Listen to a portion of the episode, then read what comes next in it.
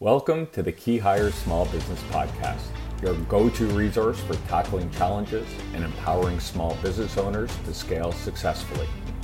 Our mission is to help unlock your business's full potential. My name's Corey Harlock, and I'll be your host. Now, I work with a lot of small business owners, and one of the biggest questions I hear them ask, and not of me, is how can we get more sales? We need more in the pipeline. We need to get uh, better average sales. What if there was a, a way to do that that may be a little counterintuitive to the way you do business? What if you didn't have to knock on so many doors? What if you didn't have to cold call so many people? What if you could close at a higher rate or an escalating rate of sales? That's what we're going to talk about today with our guest Craig Andrew. Uh, Craig Andrews. My name is Corey Harlock. I'm the creator of Key Hire. I'm here at Key Hire World headquarters, and I'll be your host for the podcast today. Some uh, quick notes. If you have any questions for us as we go through this, please drop them in the comments. We'd love to hear what you have to say, and we'll try to answer those for you. If you like what you're hearing, like, share, follow, do what you got to do. Let us know that you enjoy the content. We're always happy to have you along. Today, our guest is Craig Andrews. He uh, is the principal of a company called Allies for Me. Um, unique story. We'll hear a bit about it, but his wife had the chance to pull the plug on him uh, uh, earlier this year or late last year, and she didn't. So that's a good thing. Uh, he's, he's authored two books, and they'll both be coming out soon. One is called uh, Hope That Won't Die, and it's about his near death experience. And the other one is about sales called Make Sales Magical. Uh, why did he create Allies for Me? Well, he sucked at sales. And rather than cold calling more people, he wanted to create a market uh, where people wanted to buy from him, which I think ideally we would all love be able to do. Uh, we'd all love to be able to do that. So, Matt, bring on Craig. Hi. Corey. How was how was the how was the intro? Did I get it? Did I get it right? You sure did. That was wonderful, Corey. It's a delight to be here. I've been looking forward to this. Awesome. Yeah, we we like to do brief bios because reality is no one's dialing in to hear my story or uh, you know hear us pat ourselves on the back. So um, you know, allies for me, you're a principal, and I know uh, what we're talking about today is is the the art of the um, pre-offer or the your initial offer, how to engage people and how to get them in, and then ideally sell more to them, right? Yeah.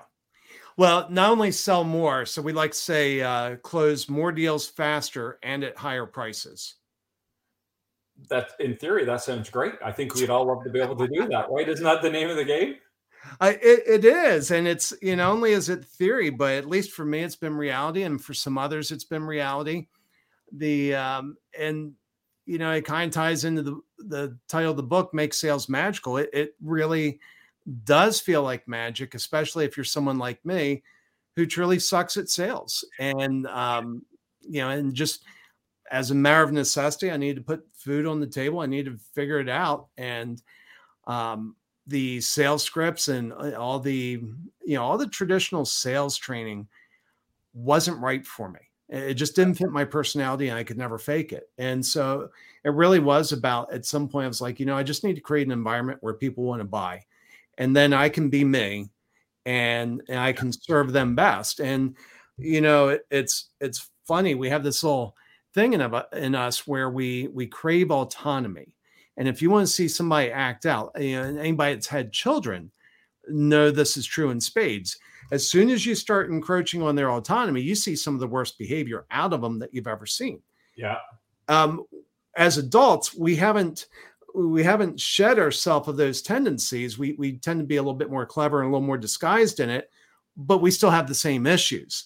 And right. so uh, stealing somebody's autonomy through pressure techniques or something like that actually uh, does, I believe, does more damage to sales than helping sales. Okay, so before we do that, because you know I'm a big believer, and we we've kind of thrown a big meatball out there, and now we've we people are wondering, well, what the hell's going on here? We got to we got to give us your. It's going to be hard, you know, thirty to 60 second pitch on your, your book about Hope That Won't Die about your near death experience because people are thinking, well, what the heck happened there? Yeah, so that's a book that was uh, co-written with my wife, and the the setting is August 10th, uh, 2021 until November 6th, 2021, uh, when I was in the hospital. And I went in with COVID. It was the Delta variant of COVID. Uh, it was kind of weird because I was in exceptional health, and you know, very few, actually, less than one percent of people that uh, got COVID went in the hospital, and usually it was people that had other medical issues going on. But uh, for some bizarre reason, I went in the hospital and uh, went on the ventilator. And at that point, with Delta variant, if you went on the ventilator, you died. And I was the first one to leave that ICU alive. And my understanding is very few did.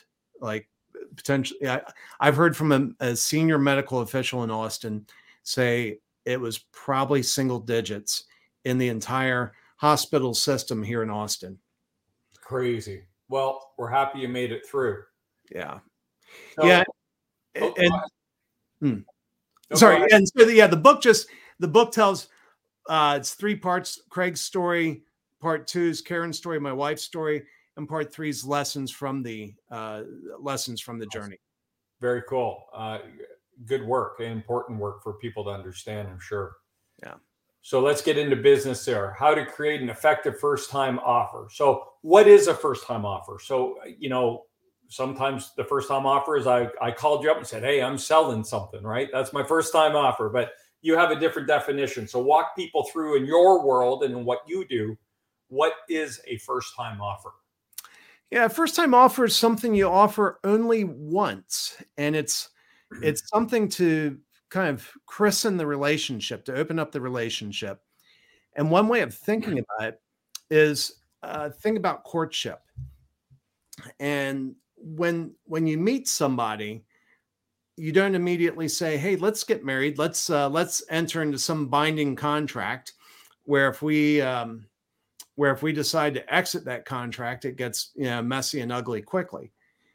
No, we usually go out for a coffee date and you're taking risk out. It's uh, a much lower engagement, but the goal is you go on it because you're hoping for bigger and better things. Right.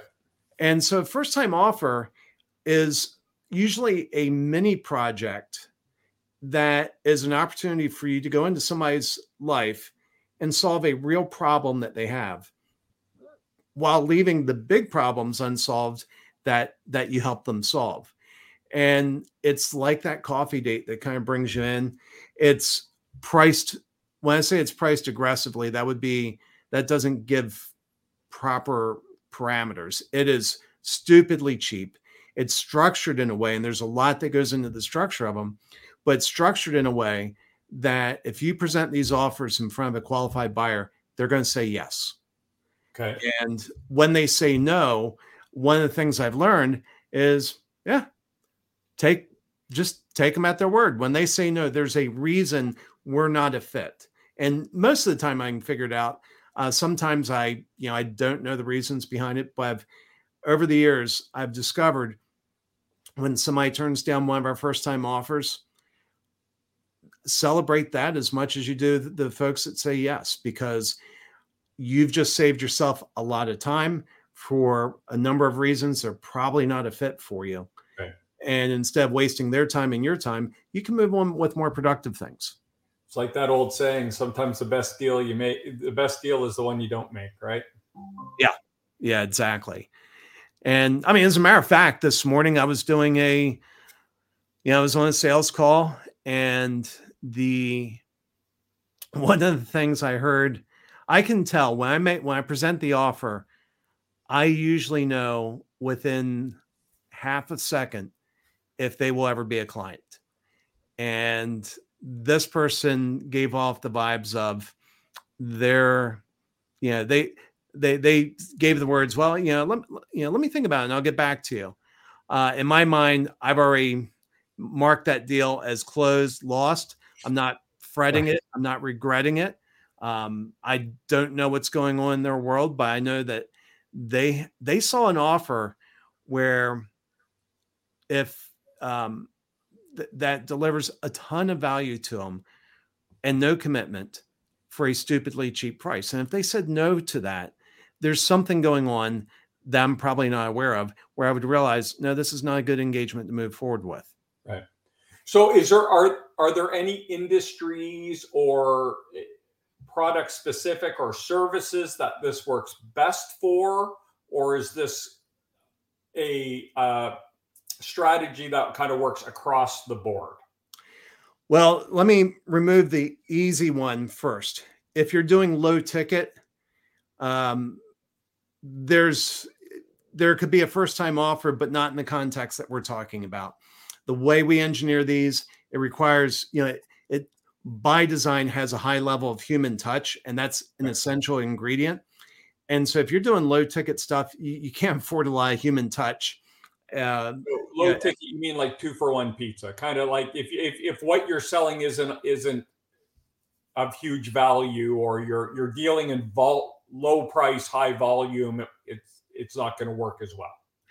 Uh, and even you know even above the price of pizza, if if what you're selling is yeah, just using pizza as the yeah. kind of, but yeah, no, it's the same concept. Like um, generally, a starting point is we're looking for the value to your business, your core offer value should be at least 20k over uh, over six months, or you know within a six month period or more. Generally, okay, uh, generally more, and it's because the amount of human touch required to deliver it. You you know you you need to reap sufficient lifetime value off that uh, to to make it pay off. Otherwise, you're just going to work yourself to the bone and and starve by other means. So yeah, it's so usually we would say five, six, seven figure uh, B2B. Usually it's B2B service. It could be consultants. It could be coaches. Uh, it doesn't have to be B2B. It could be B2C. So like financial advisors, you know, the, the holy trinity is high ticket, long sales cycles that require a high level of trust. Okay. And so did I understand correctly? We're dealing primarily with service providers. Usually, almost always. That that's the easiest one to make these work for. Okay, cool. So just in context of going forward, we're, we're talking with service providers. You've mentioned a couple different elements that you've kind of put into these. I'm not asking you for your secret sauce because you're not going to give it to me anyway. But you know, are can you talk kind of broadly around what are some of the elements or or some of the kind of ingredients that you might want to mix in here just to kind of tease people and get them to think, oh, that's interesting. Yeah, and and actually, I don't have any issues sharing the secret sauce. It's coming out in the other book that that, that you mentioned. Okay. Uh, okay. Uh, what I found is we give people the instructions, and then they step in all the pitfalls that we tell them to avoid. Right. Uh, I watched it over and over again. So uh, there's there's you know we get paid for expertise, and we can execute these well. Um, but the so here are the elements. If we if we kind of go through them. Um, think of it as two sets of ingredients in making a cake. One makes the cake, the other makes the icing for the cake. So the first set of ingredients is it has to be a impulse purchase. That means the coins in the cushion, the couch, the money in the wallet, or the B2B equivalent of that. And some parameters just to give some folks some numbers to wrap that around. If it's B2C, it's almost always less than $100. If it's B2B, it's almost always less than $500. Okay. And the reason for that 499.99. Yeah, uh, we usually do 497, but yeah. yeah. Um, but the reason for that is if you're dealing with a business, anybody with any decision making authority will be able to spend $500 without having to ask permission. Right. Uh, if they spend that $500, nobody's going to hunt them down to see how it was spent. They're no, they'll never be held accountable for it. If you're dealing with a business owner, you don't want them doing mental calculations on is this a good value? It should be such a glaring good value that it would be, you know, it's obvious and doesn't take any calculation. So that's the first thing, impulse purchase. Second thing is uh, has to deliver disproportionate value to price. And so our goal, if we're charging 497 for something, we're trying to deliver $5,000 of value in what we're delivering. And so that's what drives the high ticket, right? That's why we're saying you want to have uh, your core offer, you know, you know five figures or higher because if you're delivering $5000 of value on the front end for which you're not being paid well for right you need to be able to recoup sufficient amount of value on the back end where you where you are paid well um, so disproportionate value to price it has to solve a problem now this is really key this is really important people will say well we do an audit and my issue with that is, you know what? An audit just highlights the problems that are there. It tells you you got a bunch of problems. Right. Other people say, hey, we do assessments. And I say, you know, assessment's just a nice word for an audit. Sure. Yeah. Okay. Uh, but what happens is when you come shoulder to shoulder with somebody, and this is some of the magic. This is why we say it's it, it truly is magic. When you come shoulder to shoulder with somebody and you solve a problem in their life, it causes the release of oxytocin in their body. That is a natural hormone. It's the bonding hormone that bonds baby to mother. And when you help somebody solve a problem in their life, you're releasing oxytocin and it's creating a bond between you and them. And there is some amazing power. There's a number of things that go in into this, but that's one of the most powerful things. Okay. So it has to solve a problem. Obviously, you don't want to solve all their problems uh, because if you solve all their problems, they're going to get a tremendous deal and they're not going to buy your core offer. They're going to thank right. you and you're going to go poor. Um, and so lastly, you want to lead to the to your core offer. And so that would be when I said there was two groups of ingredients. That's sort of the first group. That's like the cake. Let's talk about the icing that that goes into how you structure these. So it should have a minimum of four, maximum of five deliverables. Okay. And there's a few reasons for that. Um, part of it is when you have only one or two deliverables, it doesn't feel like an overwhelming delivery of value. Okay. So four or five deliverables feels like an overwhelming delivery of value.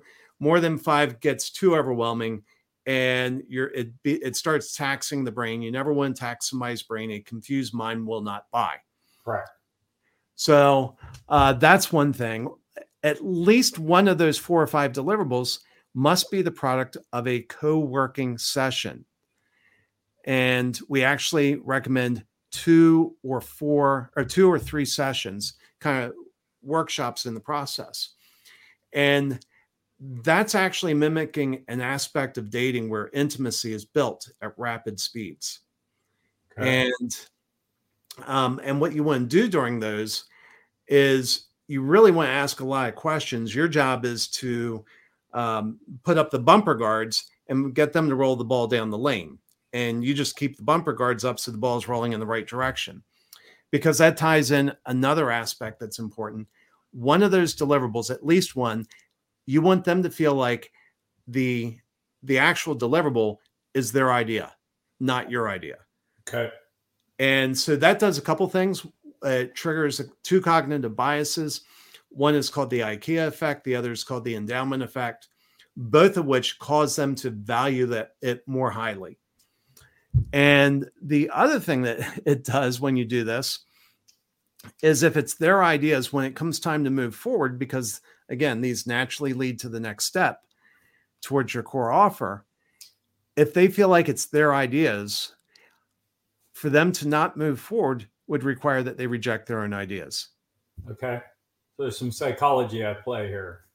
There's a lot of psychology. This whole process is triggering about um, six psychological levers that are all working inside people's um, working inside people's brains that that um, really you know it's honestly it's stacking the deck in your favor but it's doing it in an ethical way because you're delivering an amazing amount of value to these people yeah. for a stupidly cheap price. Okay, so I, I, just I've been thinking about this as you're talking, and I've been guilty of this, right? Um, you're delivering the the the uh, first time offer that is a bunch of value, and there's kind of two questions in here. I think. Let me see where we go with this. Number one is some people get addicted to the quick hit, the easy sale. Um, you know, when I used to do a lot of speaking, I would speak for free and I would cancel money making engagements to go speak because it's like people wanted me. Yeah. And then when I finally had the epiphany, it's like, no. And then I started charging. Well, no one wanted me to speak. So it was a it was an awakening for me. But can you have I would assume you have to be careful and not get addicted to the quick hit, which leads to the second um, challenges. Then some people feel that asking now, okay, I've got him in and I've done all this psychological voodoo. And now I'm going to ask them for the sale. It's that kind of used car salesman. Ah, oh, I feel like I might be taking advantage of them, or maybe I've given them enough, or maybe I should do a little extra before I ask.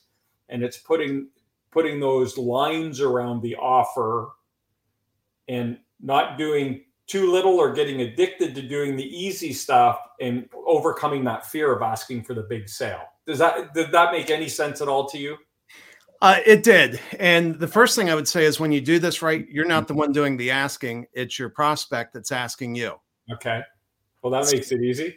Yeah. Yeah. That's again, that's part of making sales magical. Um, and the reason they're asking is because you helped them solve a problem and you delivered a ton of value for a stupidly cheap price. By the way, I never said free. And that's really right. key. You got to charge for these. Please don't do these. Please don't do work for free. Um, well, because free doesn't get you over that hurdle of them being comfortable paying you for what you're doing, right? It's now you're going from free to big ticket, and there's no little bridge in there. Yeah, and it's and there's where I th- that's absolutely true. Um, there's another factor. It's uh, Dr. Robert Cialdini called it um, consistency, which was one of six categories of influence in his book Influence. And that is once somebody acts like a customer once, the probability that they'll act like a customer again uh, goes up significantly.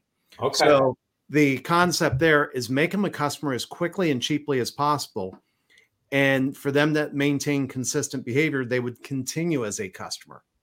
Interesting. So that's uh, one of the reasons.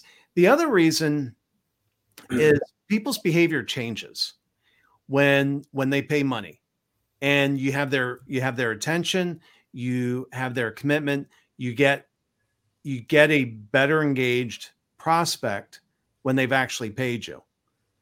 And uh, let, let, me give an example back from uh, COVID. You know, back in 2020, when when COVID first hit, the uh, you know there were a lot of businesses that that you know could they couldn't go to work, and they're like, and they felt doomed.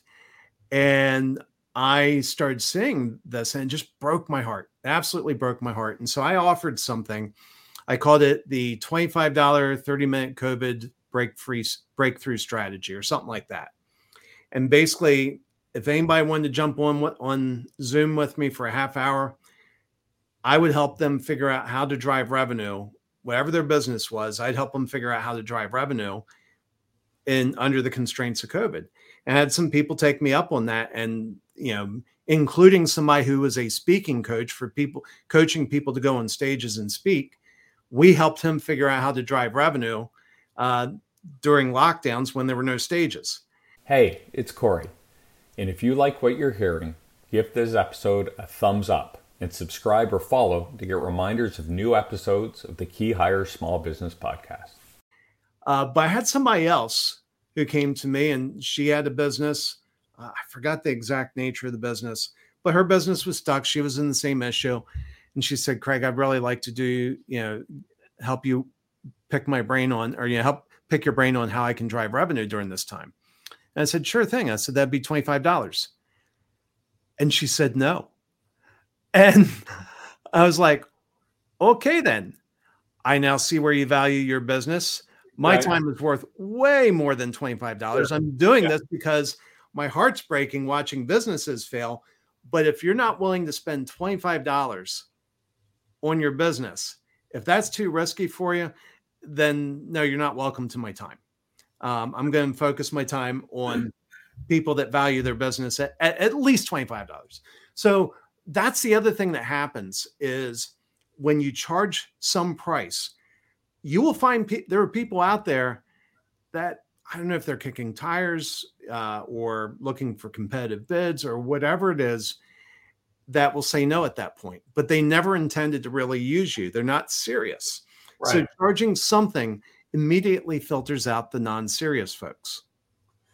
And to, to put to put that in perspective, when your books come out, don't give them to people because if you want to guarantee someone not read your book, give it to them for free. Yeah. If you want to guarantee they will read it, make them pay you for it. Because mm-hmm. people, I think what the, the stats are like 90 something percent of people who get a book for free never never crack the spine. But if you pay for the book, the odds of you reading it are 80 something percent uh, that you'll at least start it. So no, that's that's great advice. And and I'm thinking I have a few books laying around here that somebody gave me and you've never read them. Never never read them. So we started touching on some of this stuff. What you know, I'm I, I got a business and we're providing a service. Maybe we're we're an IT company. Maybe I'm a, a, I'm consulting on something. What are and we may have danced around some of these, but what would you say are the top two or three mistakes people make when they try to create something, or you mentioned the pitfalls, right? I'll give you the roadmap and you're still going to make the mistakes that we tell you not to make. But even beyond, you know, crafting a first time offer, or if I, I'm going to try to do something different to stand out, what are the mistakes a business owner, in your experience, generally will make? Well, and let me give one that is common both to first time offers, but also I think more broadly, whether or not you're selling a first time offer and is the insatiable desire to sell that pretty much any business owner has. And it's not necessarily a bad thing because if you don't sell, you don't put food on the table. But what I would liken it to is I, you know, I was in the Marines for six years and they taught me how to shoot. And one of the first things they do is they teach you don't focus on the target. You focus on the front sight post of the rifle. That's where your focal point is. And they actually had us repeat, you know, um, put the clear uh, tip of the front sight post on the blurry, you know, Charlie target. Mid, you know, and they had us repeat these things where we would say the target is blurry, the front sight post is clear. Well, if we think about the target as being uh, being buying your core offer, your high ticket offer, if that's the target, the mistake that people make what especially if they're trying to make a first time offer is that focus that insatiable focus on the sale. If they move their focal point to i'm here to serve you. I'm here to serve you for a short period of time. And i'm going to try to deliver as much value to you as possible within these in these constraints and when you put your focus there your hitting average goes way high. Okay, that makes sense. I mean, and, and so the, the the other side of that is sometimes as a service provider, because I I fall into that category, you want to help so much that you give everything away without asking for anything in return. Yeah, and that's why these these offers are very carefully crafted um, to to make sure you're delivering value, um, but to make sure, again, you have to solve a problem, but you have to leave the big problems unsolved. Right. And and so that's the thing is when you have the time, when you've put the time in to build the right offer, and you present that offer at a stupidly cheap price, when somebody says no to that, just accept this is somebody for whatever reason that maybe I understand, maybe I don't understand. This is somebody I cannot help right? They're not ready yet. They're, they're, they're the pain isn't enough for them yet. Yep. Yeah.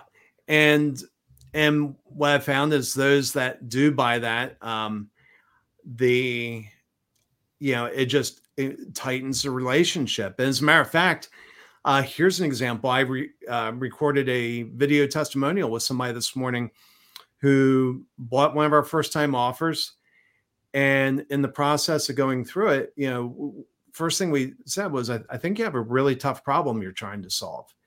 And here are the, the barriers. And in delivering the first time offer, he realized, you know what? I uh, he had just started this business. and he realized, no, this is the wrong model. And he actually sold his business and had it absorbed into a larger business that was able to address some of the problems that we highlighted in that.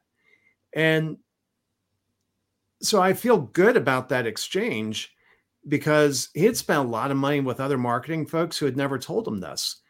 And so after spending just you know a couple hours with us, few hours with us, he was able to make better decisions. He's now leaving um, you know testimonials for why people should work with us. And if he ever runs into, you know, as he runs into people that uh, that we can help, he has the confidence to say, "You need to go talk to Craig. Pay him five hundred dollars. You're going to get a ton of value. You're not even obligated at the end of that." Yeah, cool. So we've talked about what it is. We've talked about the mistakes people make when they try to do it.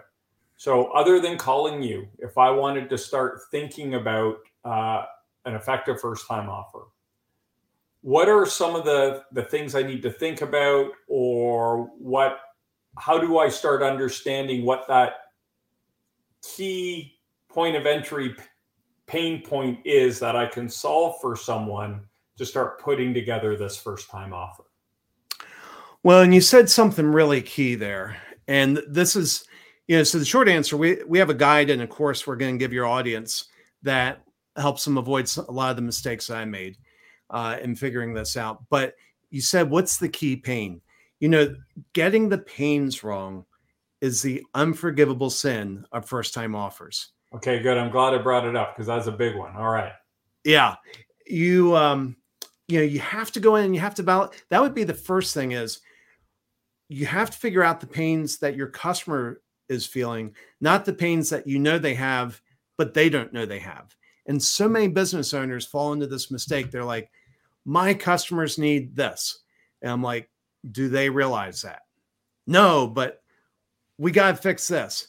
I'm like, you're going to go hungry trying to solve solve a pain they don't feel. Right. And it doesn't mean that the pain's not there, it's not real, but if they're not aware of it, or they're using it they're using a different language for it right i, I think mm-hmm. sometimes as as consultants we we get stuck on our vocabulary that we've created and we try to use it with someone and it doesn't land with them. It doesn't resonate with them. And they could be feeling a pain that is directly directly related to what you're trying to fix for them but they don't understand or don't see that connection themselves. Is that is that make sense? Yes. Yeah absolutely. And, and my first first time offer failed miserably because i was trying to fix a pain that my customer didn't realize they had is it a case of sometimes we just try to get too cute too clever with it you know that happens um that happens a lot but you know, in, in the context of pains, I I mean, I run into this every single week. Somebody's telling me, um, telling me about some some pain their customer has, and and inevitably I'll ask them. I was like, "Have you ever heard your customer express that pain?" They're like, "No, no, but they have it. I know they have it." Right. And so it's not trying to be. It's I think it's part of the curse of expertise because you're good at what you do. You know the problems that are keeping your customers from achieving what they're trying to achieve in life. And have a good heart, you you want to solve that for them. But before you can solve that for them, they need to realize that they that's an issue for them. And there's only so much persuasion you can do in the sales conversation. So something else we we talk about that's an advantage of first time offers. Somebody won't buy from you if they have a broken belief system. And all of our customers have a broken belief system to some degree. And so when they're broken, when you when their broken belief system changes to a correct belief system, then they're in a position to buy from you because they understand how you're going to remove those issues in their life. Well, some of that belief system you can change in the sales conversation, but some of it you can't. It's too embedded, it's too entrenched, it's too hard. And what we found is we can change those elements during the delivery of the first time offer because we have a little bit more of their time, we have a little bit more of their attention. They've paid us money. And so we now have a relationship where, as the consultant, we're actually consulting with them. And a lot of our consulting looks like us asking them, questions. And when we ask the questions, all of a sudden they start saying, well, I didn't think about that. And it's it's by it's the powerful use of questions that takes them on a journey of discovery to the point where they realize, oh my goodness, I have this problem here and I never even realized it. and what I was thinking as you were talking is sometimes, as like you said, when we're consultants and we're experts in our area and we've dealt with lots of people, we can see the problem before our potential client or client can. And we make the mistake of forgetting the steps and just jumping right to the problem. And we haven't brought them along with us through those stages to get them to go, oh, okay, now I know what you're talking about. We just say it because it might make sense to us and we see it clearly, but there are several steps or uh, experiences away from going, oh, now I know what you're talking about. And I'll share a, a really great example with you. So I, I, have a client who's come back to me and uh, I haven't worked with him in a, in a couple years, but he's one of my favorites. Loved work. Uh, I, I did and will and do love working with him.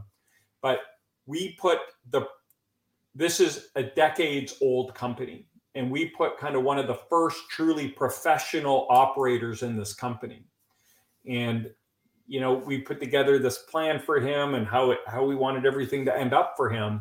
And just saying to him in the conversation i said you know since we put you know person a in that in your company has it redefined what a good employee looks like for you? And he went absolutely.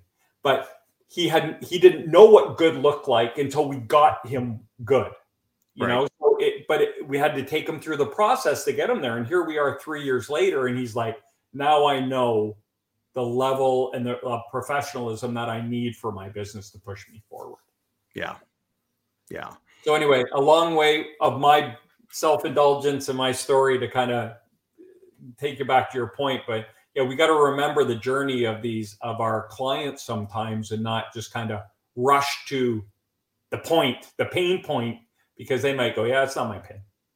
Well, it, it gives a false sense of efficiency. You know, so when you see the problem, your brain says, Oh, I'm going to point this out. We're going to fix it. We're going to fix it quickly and we're going to move on. The paradox is when you take the slow route and you get them to the point where they realize it on their on their own, it's stronger, it's more powerful, and you fix it faster. Incre- yeah, and and someone once told me, a friend of mine, Keith, he once said, when you tell them what their problem is and they're not ready or to, to hear it or understand it yet, they think you don't understand their problem. Yeah. And so they you you kind of start losing that trust. Like, man, I don't I don't know if this guy gets what I'm what I'm trying to do here. When we do, but we've just moved too quickly or haven't brought them along on our on the journey that they need to be on. Yeah. Very cool.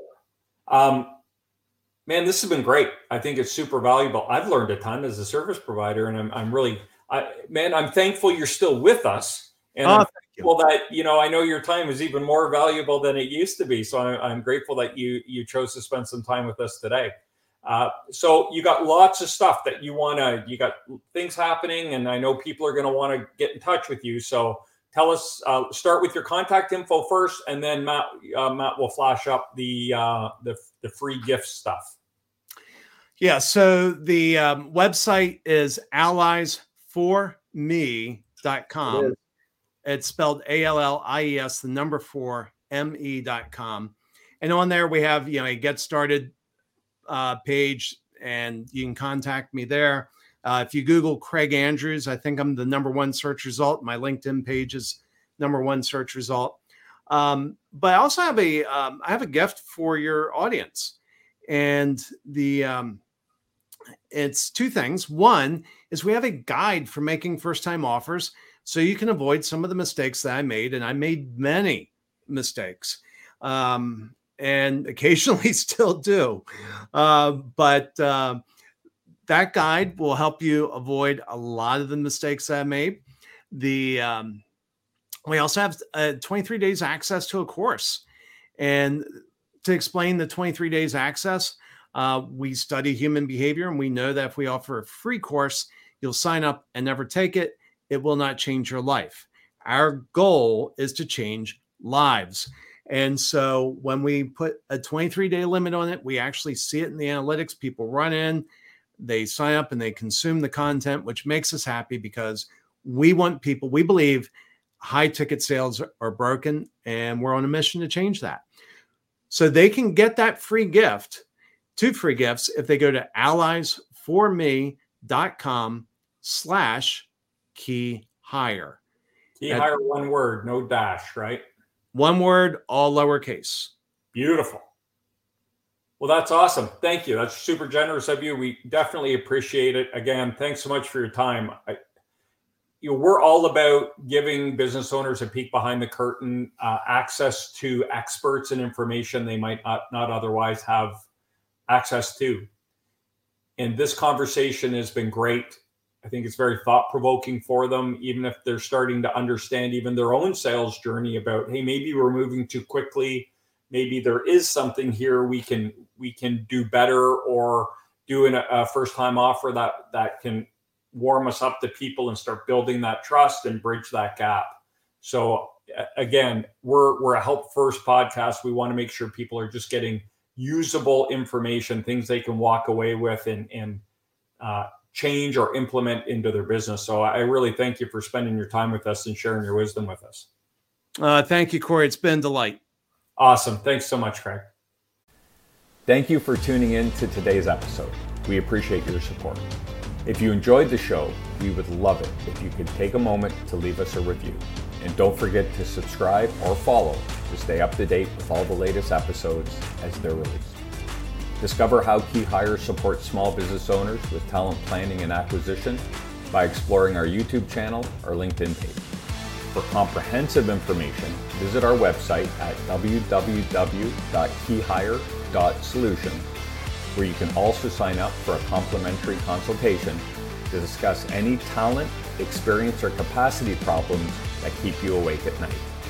Until next time, stop grinding and start growing.